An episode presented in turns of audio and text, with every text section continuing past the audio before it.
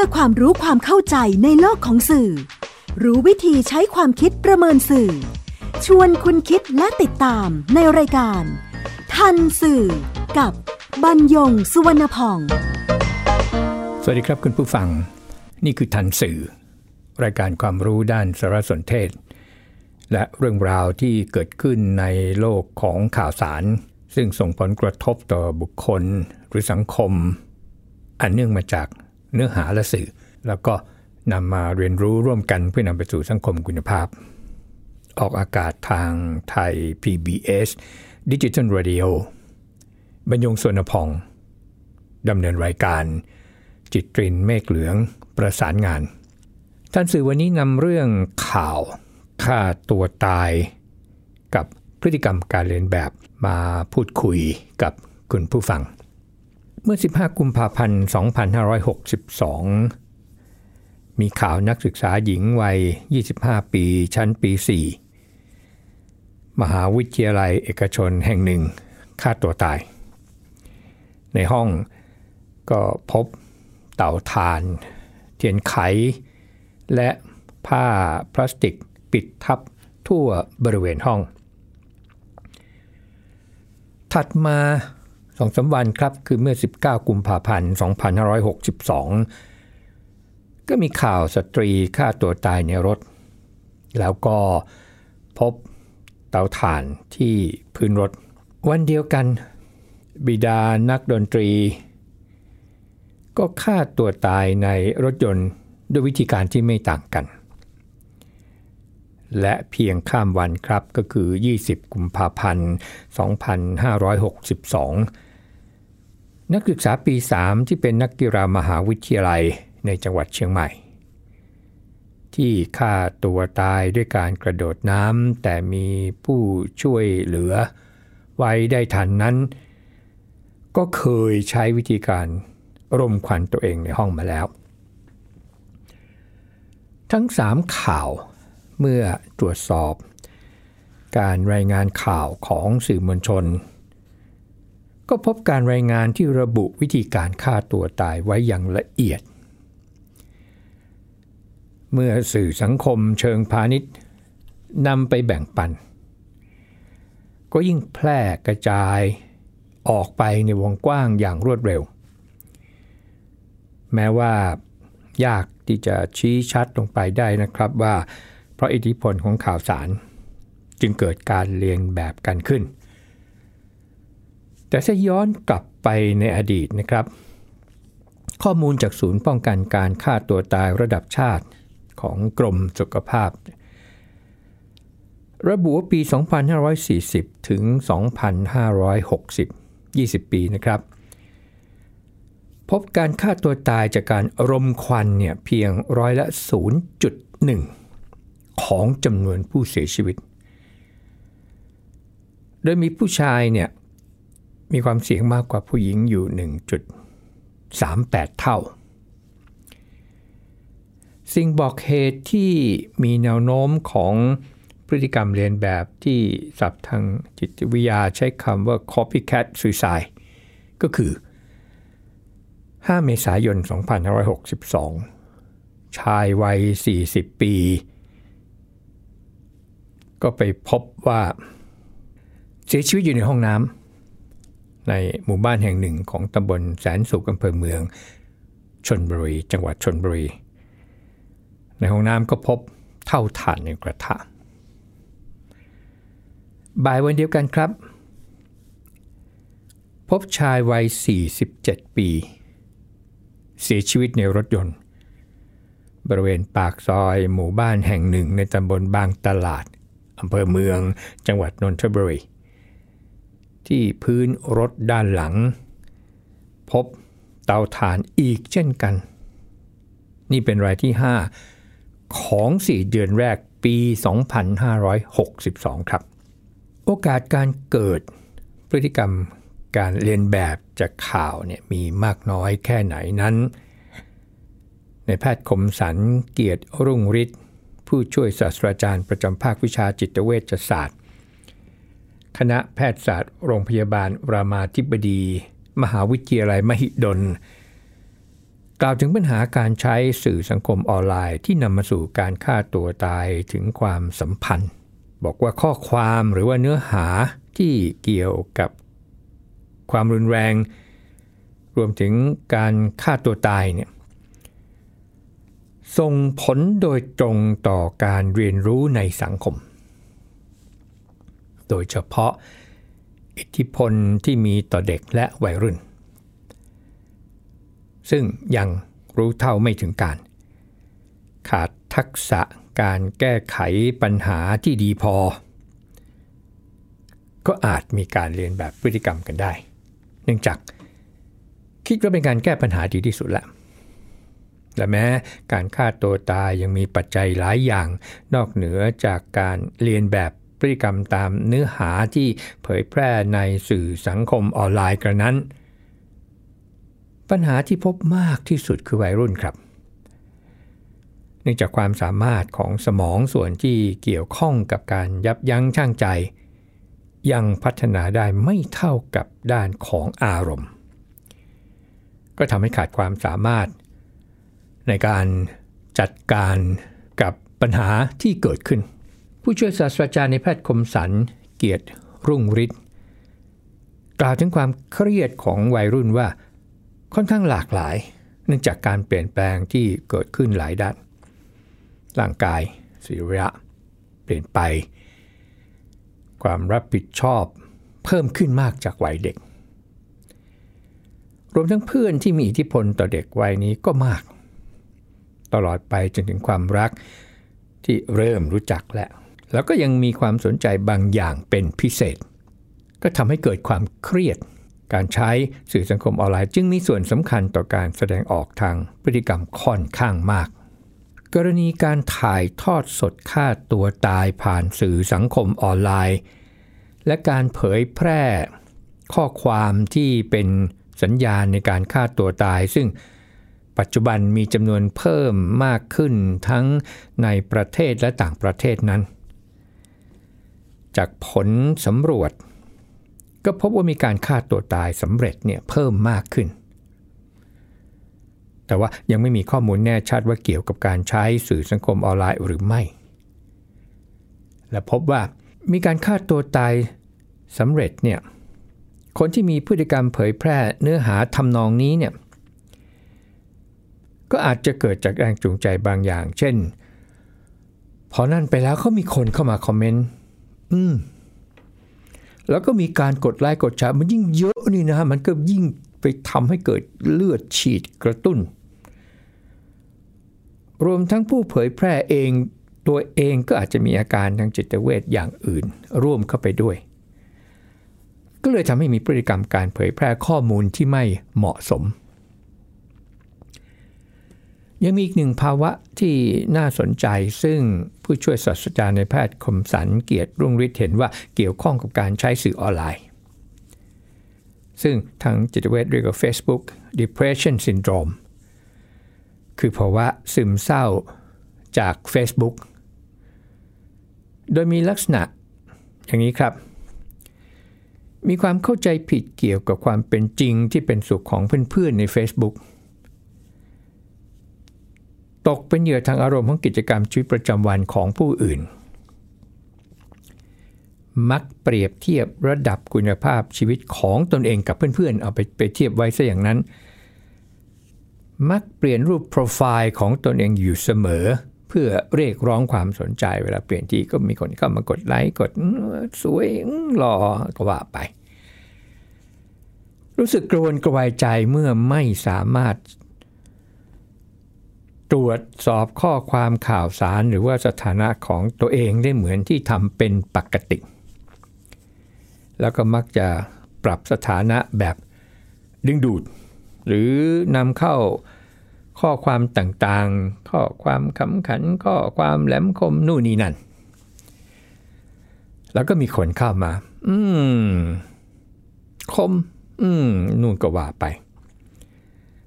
แต่ผู้ช่วยศาสตราจารย์ในแพทย์คมสันเกียรติรุ่งฤทธิ์ให้ข้อสังเกตนะครับว่า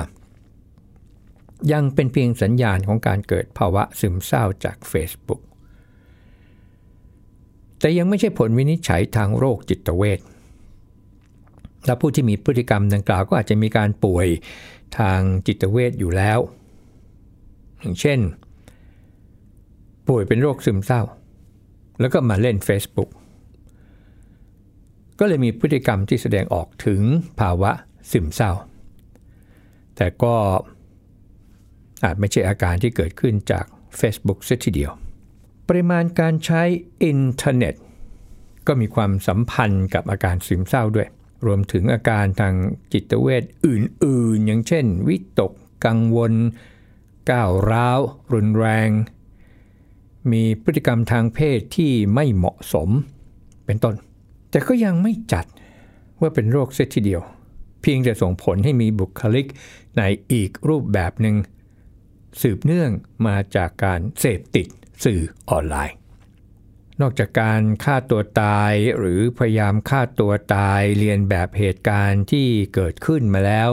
หรือภาพจำลองเหตุการณ์ฆ่าตัวตายของผู้อื่น โดยเฉพาะคนในสื่ออย่างข่าวที่ปรากฏไปแล้วนั้น ในทางวิชาการมีการกล่าวถึงการเพิ่มขึ้น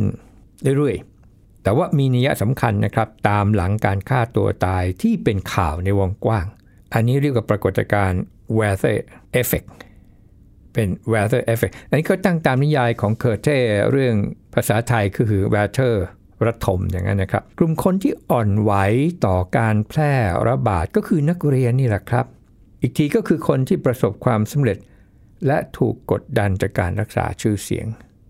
อย่างเช่นใครนักร้องเกาหลีที่ฆ่าตัวตาย กล่าวเฉพาะการเรียนแบบกับวัยรุ่นที่อ่อนไหวกว่าผู้ใหญ่ครับ อันนี้มีความเสี่ยงสูงกว่าผู้ใหญ่ ที่นอกจาก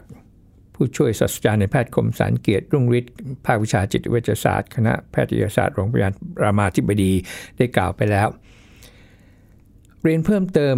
กับคุณผู้ฟังถึงพฤติกรรมที่อ่อนไหวของวัยรุ่นอีกบางประการนั่นก็คือหนึ่งการอยู่ในวัยที่ต้องการความเป็นอิสระ ต้องการพึ่งตนเอง แล้วก็มีโอกาสที่จะเกิดความคิดต่อต้านผู้ใหญ่ ซึ่งบางครั้งก็อาจจะถึงขั้นโต้เถียงนะครับ คือไม่ยอมลดราวาสอกกับผู้ใหญ่ ซึ่งประสบการณ์ก็ใกล้ตัว แต่ว่าตอนนี้ลูกสาว ลูกชายลูกๆก็โตกันไปหมดแล้ว4อายุ 30-40 ปีกันไปหมดแล้ว ประการที่ 2 ก็คือมีความต้องการในการเป็นตัวของตัวเองสูง ควบคู่กับการมองโลกด้วยปัญหาต่างๆทำไมทำไมทำไมรวมทั้งการเป็นวัยที่อยู่ในช่วงหัวเลี้ยวหัวต่อระหว่างเด็กกับผู้ใหญ่ มีความคิดบางอย่างที่มัน ใช่ไม่ใช่ใช่ไม่ใช่ สับสนกับการปรับตัว ประการที่ 4 คือมีความต้องการในการเป็นตัวของตัวเองสูงครับ ควบคู่การมองโลกด้วยปัญหาต่างๆ รวมทั้งการเป็นวัยที่อยู่ในช่วงที่อย่างที่เรียนคุณผู้ฟังไป แล้วก็เป็นวัยที่ต้องการความเข้าใจที่บางคนต้องการถึงขั้นการเห็นอกเห็นใจทำสิ่งใดผิดพลาดก็ไม่รู้มีชิไม่ผิด ปฏิเสธ หรือมีปฏิกิริยาต่อต้านการถูกลงโทษ จะทางร่างกายหรือทางจิตใจก็สุดแล้วแต่ กล่าวโดยสรุปสั้น ๆ ในภาพรวมก็คือ วัยรุ่นยังขาดวุฒิภาวะแต่ความรู้สึกนึกคิดที่จะยับยั้งชั่งใจ อันเป็นเครื่องยืนยันว่า วัยรุ่นก็คือกลุ่มคนที่อ่อนไหวต่อการแพร่ระบาดของข่าวสารมากกว่าผู้ใหญ่ อีกสักครู่ครับ ณกำลังฟังรายการ ทันสื่อ กับบรรยงสุวรรณพอง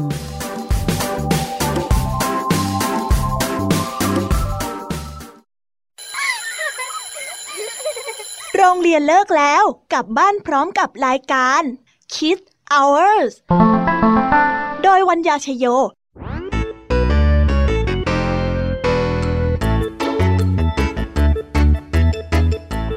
พบกับนิทานคุณธรรมสอนใจกับครูไหวใจดี ว่าไม่ควรเชื่อคำพูดของคนพลาน นอกจากนี้ลุงทองดีกับเจ้าจ้อยยังมีนิทานสุภาษิตมาเล่าให้ฟังนี่พวกเอ็งเนี่ยนะ มันลิงหลอกเจ้ากันจริงทั้งยังมีนิทานเด็กดี และพี่ยามี่เล่านิทานสนุกสุดหันษาให้น้องๆได้ฟังททุกวันจันทร์ถึงศุกร์ 17 นาฬิกา ทางวิทยุไทย PBS www.thaipbsradio.com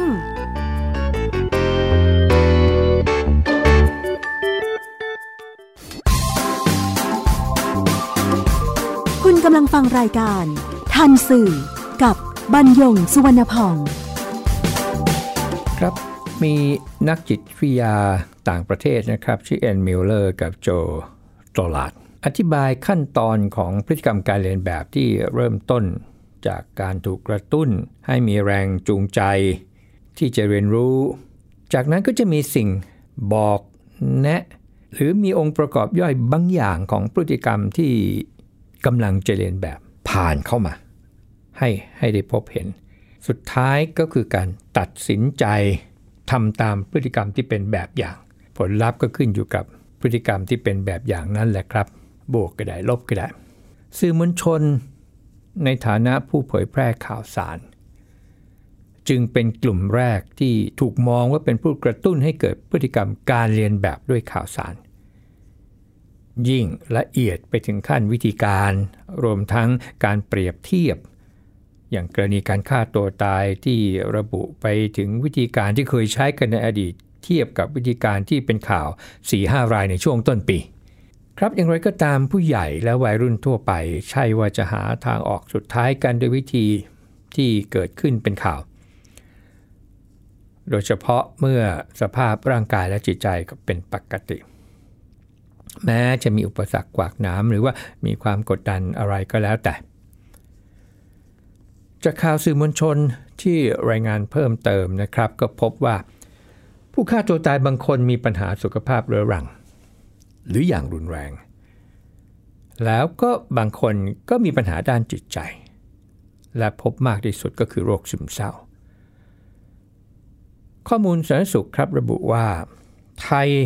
มีผู้ตกอยู่ในภาวะหรืออาการที่มีความสัมพันธ์กับโรคซึมเศร้าในถึงล้านห้าแสนคนต่อปี ข้อมูลไม่ได้บอกสาเหตุนะครับ แต่ก็น่าจะคาดการได้บ้างครับว่าสถานการณ์ทางสังคมเอ่ย ทางเทคโนโลยีสารสนเทศเอ่ยทางภาวะแวดล้อมอื่น ๆ ล้วนมีส่วนสำคัญที่ส่งผลกระทบ นอกเหนือจากลักษณะเฉพาะตัวของแต่ละบุคคลและครอบครัวครับ ในจำนวนล้านห้าแสนคนที่เรียนให้คุณผู้ฟังได้ทราบไปนั้นนะครับ มีเพียงร้อยละ 30 ที่ยินดีหรือว่ายินยอมเข้ารับการรักษา อีกร้อยละ 70 มีทั้งที่รู้ตัวและไม่รู้ตัวว่ากำลังเป็นโรคซึมเศร้าเข้าไปแล้ว แม้จะพูดเป็นโรคซึมเศร้า หากไม่รักษาอย่างต่อเนื่อง ก็อาจไปหายขาดครับ แล้วก็จะกลับมาเป็นใหม่ได้ ซึมเศร้าจึงกลายเป็นโรคแฟชั่นในยุค 4G ประการสำคัญเป็นหนึ่งในโรคที่พรากชีวิตคนไทยอย่างที่ไม่ค่อยได้เกิดขึ้นในอดีตครับ ข้อมูลทางการแพทย์อธิบายสาเหตุของโรคว่าส่วนหนึ่งมาจากการทำงานของสมองที่ผิดปกติ จากสารสื่อประสาทในสมอง ที่เรียกกันว่า neurotransmitters ไม่สมดุล กรรมพันธุ์ก็ทำให้มีโอกาสเสี่ยงเป็นโรคซึมเศร้ามากกว่าคนทั่วไป เมื่อประกอบเข้ากับปัจจัยอื่น ๆ อย่างเช่น คิดมากงุดหงิดง่าย สิ้นหวัง ขังตัวในห้องตำหนิตัวเอง ทำอะไรคนเดียวบ่อยๆ เป็นต้น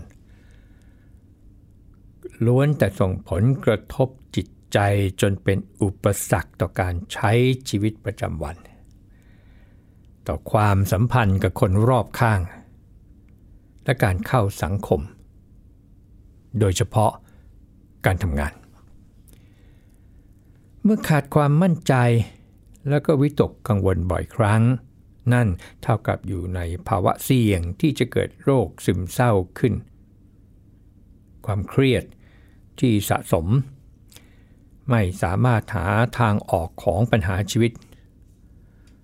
หรือปัญหาสุขภาพเรื้อรังที่สร้างความเจ็บปวด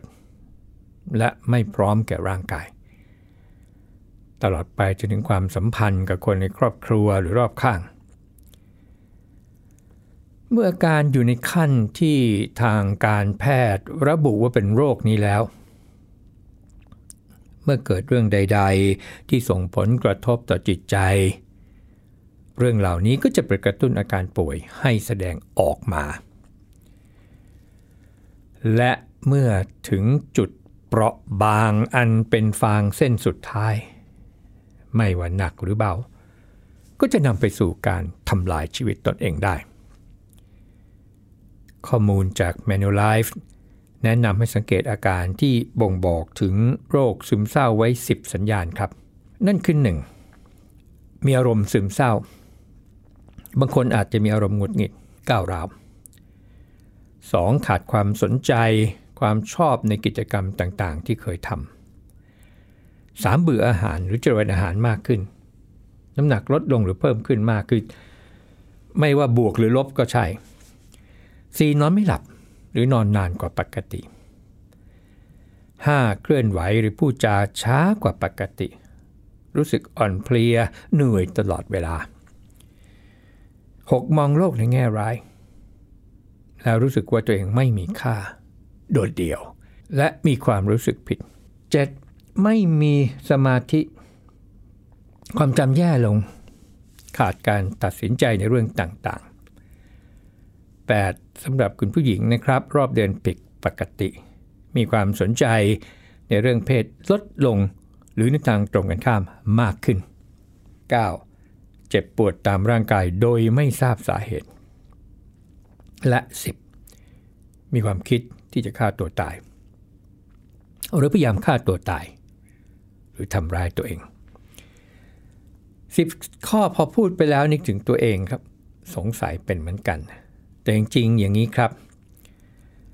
ต้องมี 5 ใน 10 ข้อ 1 คือมี 5 ใน 10 2. ต้องเป็นอย่างนี้ติดต่อกันนาน 2 สัปดาห์ขึ้นไป และ 3. เป็นอยู่เกือบตลอดเวลาแทบทุกวันครับ อะ ค่อยสบายใจ การเปลี่ยนแปลงต่างๆ ที่เกิดขึ้นในคนที่เป็นโรคซึมเศร้าอาจเป็นแบบค่อยเป็นค่อยไปเป็นเดือนๆหรือเกิดเร็วภายใน1-2สัปดาห์ อันนี้ก็ขึ้นอยู่กับอะไรที่มากระทบว่ามันแรงมากแรงน้อย แต่ว่าพฤติกรรมการใช้ชีวิตประจำวันของคนที่เป็นโรคซึมเศร้านั้นจะเปลี่ยนไปจากเดิมแน่นอนครับ เพราะความผิดปกติของสารเคมีในสมองที่เสียสมดุลตามที่จะเรียน ให้คุณผู้ฟังได้ทราบตอนต้นรายการ แล้วก็ทำให้มีอาการป่วยทางด้านร่างกาย จิตใจและก็ความรู้สึกนึกคิด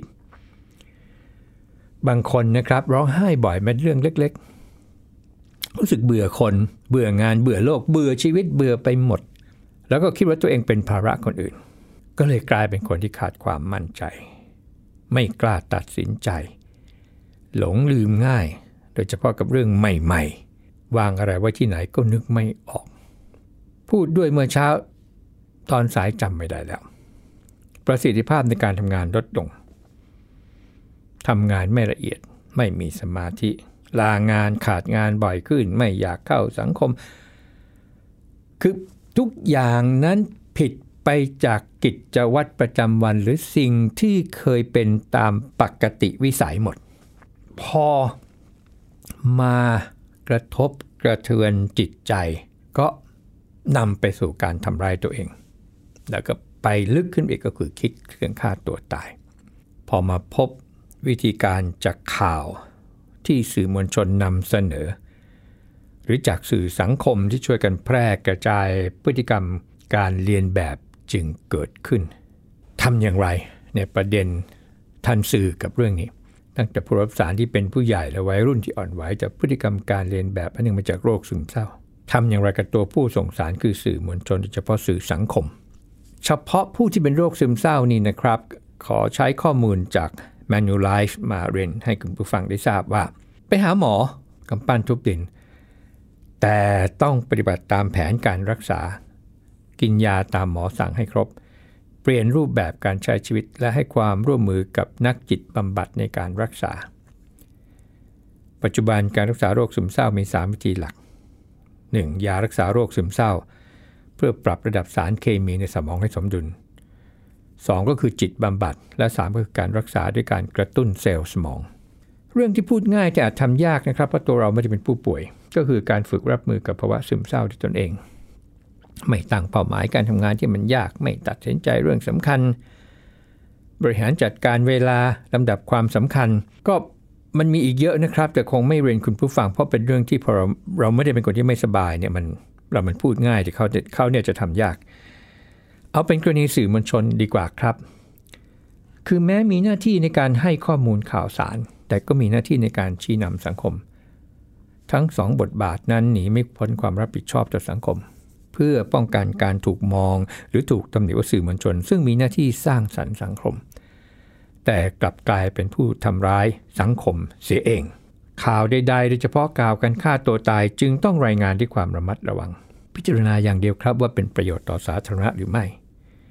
หรือเรื่องนั้นส่งผลกระทบต่อบุคคลที่อ่อนไหวทางร่างกายหรือจิตใจจนนำไปสู่การตัดสินใจในทางที่ไม่เหมาะสม หรือทำให้เกิดพฤติกรรมการเลียนแบบในทางที่ไม่เหมาะสมหรือไม่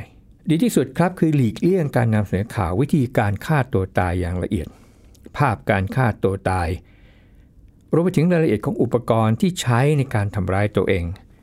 และหลีกเลี่ยงการนำเสนอข่าวซ้ำๆทีๆเพื่อป้องกันพฤติกรรมการเรียนแบบการฆ่าตัวตาย พบกันใหม่ในรายการทันสื่อ ทางไทย PBS Digital Radio บรรยงสุนพอง สวัสดีครับ ติดตามรายการทันสื่อได้ทางวิทยุไทย PBS www.thaipbsradio.com แอปพลิเคชัน Thai PBS Radio ติดตามข่าวสารทาง Facebook ได้ที่ facebook.com/thaipbsradiofan